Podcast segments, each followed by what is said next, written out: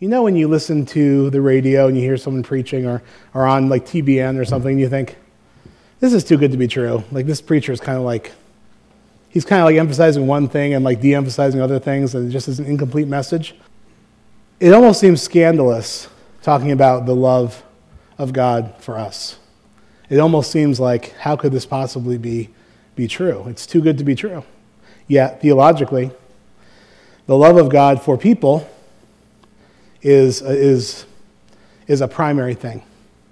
You know, it's, it actually says that not only is love an attribute of God, something that characterizes him, it is who he is. He, God is love. So it's a remarkable thing to think about what the motivation that God had uh, when he sent Jesus for us. It was, it was love through and through, to, to, that none should perish, that all should come to a saving knowledge of Jesus. To go come to the earth and be incarnated into a baby uh, in, in very humble circumstances all for love. That was the message. And it says in the scripture, I mean, I could read you, I could read you scripture this whole day that talks about the love of God that motivates him to be in relationship to us. It's remarkable. It seems too good to be true, but I assure you, it's true. You know, God loves us. And even when emotionally we feel very down and we're not doing well, and we feel like we are alone, even then, it doesn't change God's steady, steadfast love for us. It says, The steadfast love of the Lord never ceases, His mercies are new every morning. Um, Jesus himself, I, am I'm meditating on this for myself. He had lots of negative emotions happen during his life, but, um, but he still lived in the love of the Father. He knew that that was a, a steadfast reality for him, even, to, even uh, in the garden and before the cross. Um, this idea of God's love. So last week we, we looked at uh, G- Jesus being our living hope from 1 Peter 1 1 to 9, that we have assured certainty because of God's steadfast nature of what God is going to do for us, both now and for, for eternity. Uh, we, we looked at this idea of having a living hope in Christ, a living hope. Someone who knows us intimately, not only how we were created, but everything that we've ever been through, understands the, the very nature of our individual brokenness, and is uniquely qualified, having risen from the dead, to also raise to life our mortal bodies and, and, and raise to life things that we thought were dead within us uh, because of sin. And we have a living hope in Jesus. Everything in our life can be redeemed by Jesus because of God's great love. We, we saw uh, that we have an unshakable inheritance in heaven. Those of us who believe in Jesus and have looked to Him for salvation, there's an inheritance for us that we sang about in, in the song "It Is Well with My Soul." That is, it's protected. Uh, it's bulletproof. There's treasure in heaven for us. And not only that, as a real comfort, uh, comfort on this earth, we ourselves, First Peter says, are shielded by God's power until the time when we will be made perfect, face to face with God in heaven. We are shielded by God's power. And our salvation is ready. It's not cooking, it's not half baked our salvation is sure, it's ready, it's been prepared for us by God. And life's suffering and difficulties that we all go through are, are meant to prove our faith, to show our faith to be as true as gold. God uses all things, even, even uh, very unfortunate things in our lives, um, to, to refine us. He, he uses them to make us like Jesus. And, none of, and, and when we encounter difficulties and suffering in our life, you know, and, and even persecution, we shouldn't be surprised, the Bible says, because in the same way, Every other Christian that's ever lived, including Jesus himself, our Lord and Savior, who lived a perfect life, uh, was persecuted and had trouble before us. But that trouble does not mean that God has forsaken us. Uh, God, is, God is with us. And God is using those things to refine us. I, I remember in, Pastor Soper in our Mission 119 readings, we're reading through the Bible together in two years. Uh, he said that when someone who works with gold is refining the gold, they will boil it, and the impurities will come, come to the top. They'll skim them off, keep boiling, boiling until the, the gold smelting guy can see his reflection in that gold. And then he knows his job is done. In the same way, the Lord Jesus is refining us. If we choose to, to suffer in a redemptive way, saying, How, how does God want to use this um, to make me like Jesus? So that's the hope we talked about last week. Um, as we walk in this kind of hope, and certainty about who God is and what He's done for us and what He intends to do for us yet, in a very real way, we receive the end result of our future salvation in the here and now. It's like an anchor. There's, there's an anchor of hope in Jesus that is securely in heaven with our inheritance with God. And we are, we are pulling on a rope attached to that anchor, pulling towards the final goal of our faith. And as we do, we see, um, we see the end result of our future salvation when we will be declared righteous when we stand before God after we die. We see that in the here and now. We see a great reversal. For in heaven there will be no suffering, no sickness, no death, no, alien, no alienation, no relational problems with God or with other people. It's all going to be set right. But in this uh, time on earth that we walk with God, uh, because of what Jesus did on the cross, coming as a baby, growing up and dying for our sins, we get to experience some of the, some of the joys of heaven now in, in, this, in this life that we live in now. Um, we already talked about forgiveness this morning. That's a little bit of heaven to be able to release someone who's wronged you and to be reconciled. Uh, many people are here because God has saved you at some point in your life. I'm not, I'm not sure everyone here is, has made that decision, but um, that is something, that's a little bit of heaven on earth that you can be sure, like the song says, when your faith is made sight and the sky is rolled back like a scroll, you stand before God, that your salvation is sure through Jesus. And you can have that assurance as you live. Free, um, and the anxiety of, of that can be, can be gone. I mean, God, he, God is now, uh, through, through what Jesus did on the cross, healing people. Says in, in our doctrine as a church that Christ is our healer. And, uh, and people are, are healed emotionally, physically. Um, God delivers people. Some of you here have been delivered from, from very deep holes that you didn't think you could, you could get out of. And indeed, you, you couldn't have, but God delivered you. That's a little bit of heaven on earth. God reconciling ourselves to Him. And God does this not just in the future when everything is made perfect, but this life is meaningful because God is um, in this lifetime, in the here and now, working our salvation, our future sure salvation, into the fabric of our lives, making us a citizen of a different world, the citizens of heaven who walk by faith, not by sight. And all of this is because it's possible only because God sent Jesus. If you really want to talk about the Trinity, Father, Son, Holy Spirit, I don't know why people have so much trouble with this. I was talking to my friend. Why is it so hard to think? Three in one, easy. No, it's not easy. It's mysterious. It's a very mysterious concept. How can there be three in one? Yet, God the Father, Jesus the Son, and the Holy Spirit are one. Three in one. It's a mystery that we hold on to um, and we see. So, so when we look at God coming to earth um, through Jesus, you know, Jesus is called God's Son, but Jesus was God. It's, the, the best description of the Trinity I've ever heard is from N.T. Wright, who describes Jesus as God's second self and the Holy Spirit as God's third self. And we need to think very carefully not to separate those guys and say, oh, God's this way, but Jesus is this way, and the Holy Spirit's that way. No, they're all God. So in, in Colossians, it says Jesus is the image of the invisible God. So when you look at Jesus, you see what God would look like if he was in human form. So, um, all of this goodness that we experience today is only because God condescended, came down, and came to earth to take care of our sins for us. That God had a, a righteous law, we broke it pretty bad. It just got worse. We're in 1 Kings in our Bible readings right now. It just gets worse. Many people are saying to me, it's so interesting reading through 1st and 2nd Kings in our current political climate. I'm like, yeah, because this is the way that kings do stuff, you know? This is the way, the way of the world. This is, nothing is new under the sun as far as politics and different things. I mean, there's good kings, there's bad kings. God is the ultimate king. But in a very astounding act of love, God, in order to bring the people who he loves into right relationship with himself, fulfilled his own law by becoming a curse for us. This is why I say our, our view of the Trinity isn't so good. We think, oh, Jesus was, you know, God was getting his anger out on Jesus, you know? It's almost like cosmic child abuse. No. That's, that's, what, that's, a, that's a phrase that's, that's said that's offensive, you know, that, you know, God's taking out his anger on Jesus. But the truth is, God took out all of his righteous judgment on himself. That's love.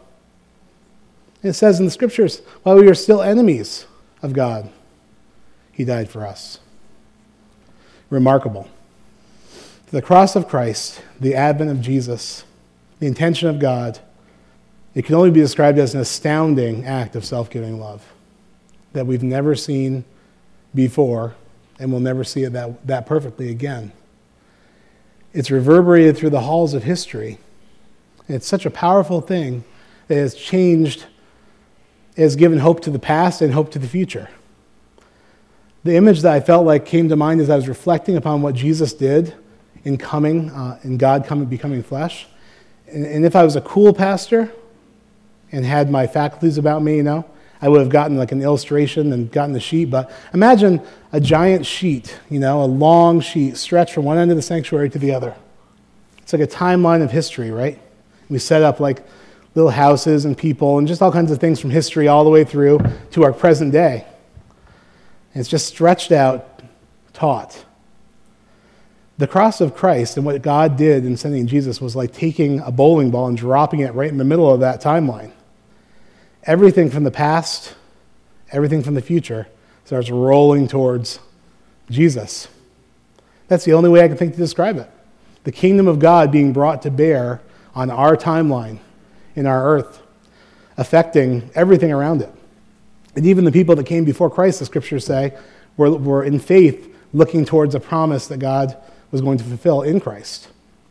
If you read the book of Hebrews, that's very instructive. But, you know, people, how were people saved before Jesus came? Through Christ, by faith. Every, everything has been affected by Jesus. And, and for those of us who have yielded our lives to God, you know, especially, you know, the, the kingdom of God is brought to bear. Jesus' advent and the loving act of selfless love of God coming to earth was such a huge event that really, I mean, some of you who are very young don't know this, but we used to say BC and AD, before Christ, and Anno Domini, which means in the year of the Lord. History used to be divided by Jesus' advent. So young people there in school now don't know that. They say Common Era and before Common Era. And it's really funny because you're like, oh, you know, that seems um, like it's such a strange thing. They must be, there must be some kind of prejudice there. Well, I, I, I, was curious, so I thought I'd look up in Wikipedia about Anno Domini and why we change these things. Because Wikipedia, of course, is actually a pretty good source of information when it's something like that. Because scholars are on there like all night long. Because we're nerds, right? Well, I'm not a scholar. So um, the Wikipedia article on Anno Domini, the quote is The simplest reason for using before Common Era and Common Era, BCE, CE, as opposed to AD and BC, is to avoid reference to Christianity. it's, just, it's just like right there. And in particular, to avoid naming Christ as Lord. It's successful. Because before Christ and Anno Domini, the year of our Lord, you know, it's not, not everyone believes that, so it's almost kind of like, you know, you don't want, people don't want to have to say that, kind of acknowledging Jesus if they don't believe. So we changed it for popular culture. Am I right about that? Has anyone else researched that? It's right. Yeah, we have academics in here right now that know this. I, I graduated from college in the early 2000s and my undergrad. We said BC and AD. But in my graduate work, BCE, CE. So in a very short period of time, it's changed. We have to always learn new stuff. and I'm all about, you know, I don't know, I'm all about some progress, but it just seems like a silly thing to not be able to tolerate this age old way of, of marking out time. Um, but this goes to show you how powerful the event of the advent of Christ was. It split history in two. And again, it's like a bowling ball being dropped in the middle of a sheet. Every, it says in Ephesians, everything is being summed up in Christ. So if God is a mathematician and things aren't adding up and there's injustice here and there's violence and war and, and rumors of war and also goodness and some, some good stuff here, but there's a lot, of, a lot of bad stuff too. God um, is going to sum up everything in Christ, meaning the bad stuff is going to get judged by God, and the righteous who are forgiven through the free gift of grace of, by Jesus are going to be declared righteous by God. But He's going to sum everything up. And one of the reasons heaven's going to be such a peaceful place is because everything is going to be as it should be. But that begins at the incarnation, the advent of love coming into human form, God Himself, in Jesus Christ. The bowling ball that gets dropped down and disrupts all of history. So all things are being renewed by God's power, both in the past and in the present, and someday in, in complete and utter fullness. That will leave no one with a shred of doubt as to whether Jesus is Lord or whether God coming in the flesh matters or not. No one's going to question that. It's just going to be like, yeah, this is it. God is love. Jesus was God's second self, God's representation in human form. God gave his life for us while we were still his enemies to show us the truth of his love and his salvation. Because of what Christ did right in the middle of history, I mean, we were kind of hopeless on our, on our own. Um, and each of us has, has, has experienced something of the hopelessness of being apart from, from Christ in our lives. But because of Jesus coming in the flesh, um, we're given the gift of possibilities. We're given the gift of a different life than we're currently living. And each of us, no matter where we are, how far we've wandered from God, we have the choice to turn to Him. And is God's nature to turn away those who come to Him? It is not. He says, Anyone who comes to me, I will by no means turn away. You know, God is arms wide open through the cross. We have the gift of possibility through Jesus. We have the gift of possibility up to and including resurrection from the dead, which is an ultimate kind of hope.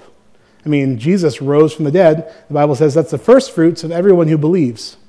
So, in other words, you can expect to rise from the dead as well someday because of what Jesus did. And anything up to and including resurrection is a possibility in our lifetime when we're encountering sickness, death, mourning, grieving, tragedy. There's always a, a seed of possibility in every circumstance because God is a redeemer and Jesus came. And he has the power to do anything. That's why it says in the scriptures, as advice for Christians who are mourning, it says, mourn. Thank you, because we do need to mourn. But do not mourn as those who have no hope, because there is a hope. There's always hope, because Jesus rose from the dead. God came in Christ to show us that love is more than a feeling. Someone sing it. Dun, dun, dun, dun, dun, dun, dun, dun. Christian song. Yes. I was so hoping that someone would sing it. We're a professional church, like I said. Um, Jesus might have come for us because we're not a professional church. Um, Jesus came to show us that love is more than a feeling and more than an emotion, which is how we popularly think of love. So when we don't feel it, we're like, well, on to the next, on to the next thing. That's our human way of looking at love. But um, God showed us that love does something. True love does something. Um, I'm reading a really, really great book by Bob Goff called Love Does, and I just love him. Uh, he is a believer in Jesus Christ, and reading his books is very inspirational because the way he lives his life. But it became a New York Times best-selling book. Great book. And I have some quotes from him about his response to the love of Jesus Christ. He says, I used to want to fix people, but now I just want to be with them. It's just, a, it's just a, Eugene Peterson, the late great Eugene Peterson, expert in biblical language and culture, like smart dude.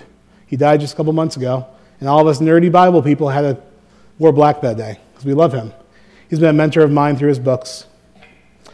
But he he uh, he did a translation of the Bible where it says, you know, the original text says, "The Word became flesh and made its dwelling among us." The Word being Jesus Christ, God in the flesh. And he says a, a good translation of that would be, "God moved into our neighborhood." To be with us. And, you know, apart from just saving us, which we all need salvation through Jesus, he, he was just with disciples. He was with his disciples day in and day out, and he didn't leave them or forsake him, even when they left and forsook him. And he restored them when they did.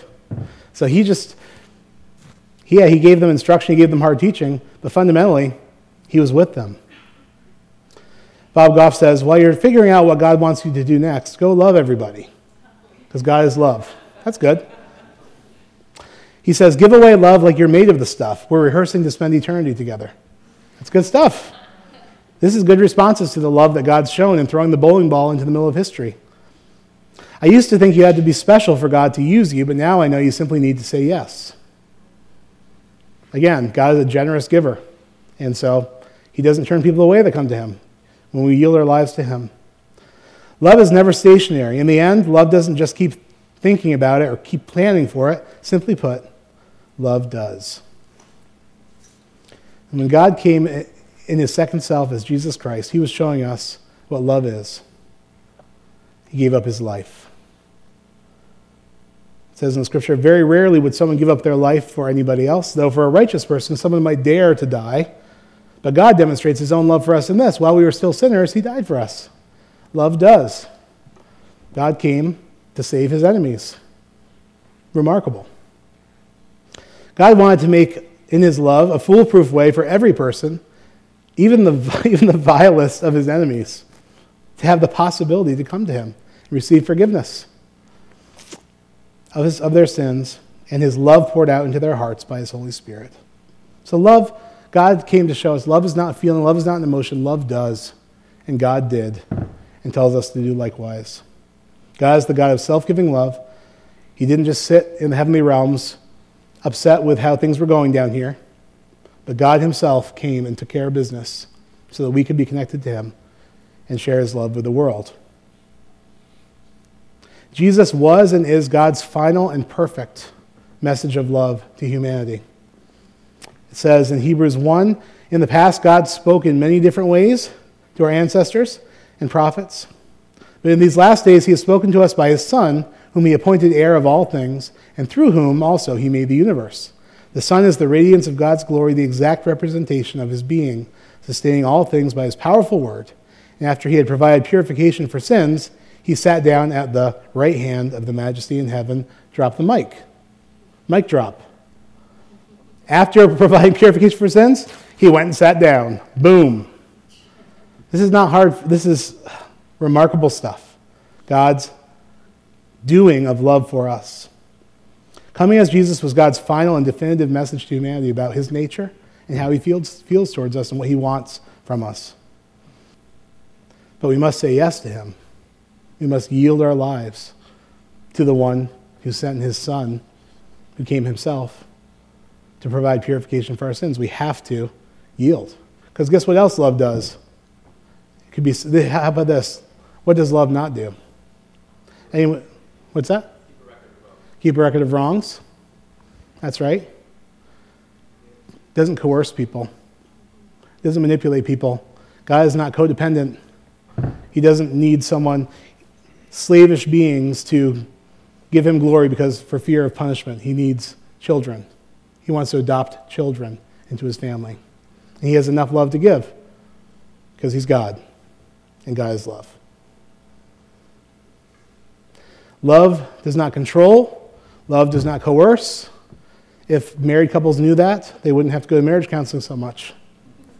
We can't control this person in our house who's always wrong while we're always right. we can't control that person, but we can love them, we can be with them. And that's what Jesus did for us. We have to say yes to God. That's our part, because God's not going to say yes for us.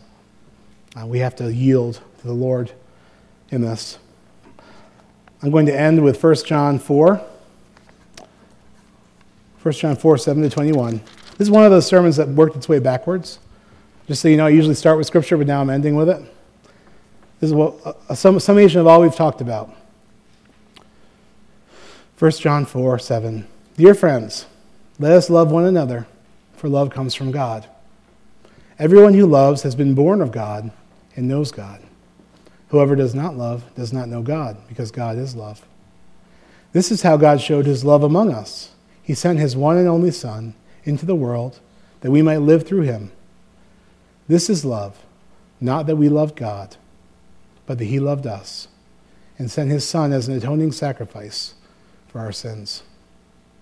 Dear friends, since God so loved us, we also ought to love one another.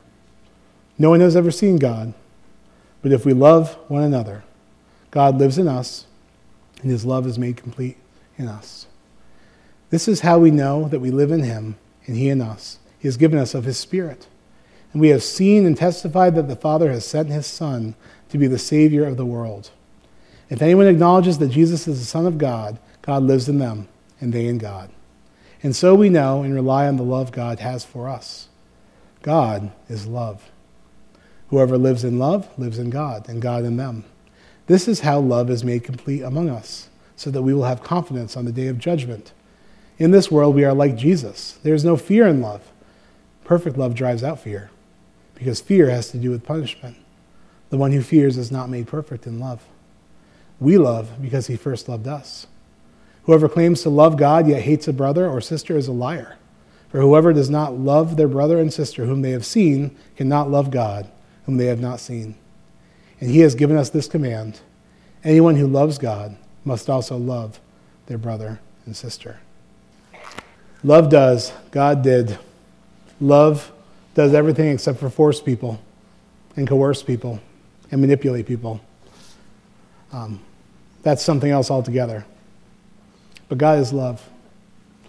But the only way to really come to Him is to yield to Him, to say, Yes, yes, I have sinned and fallen short of your glory.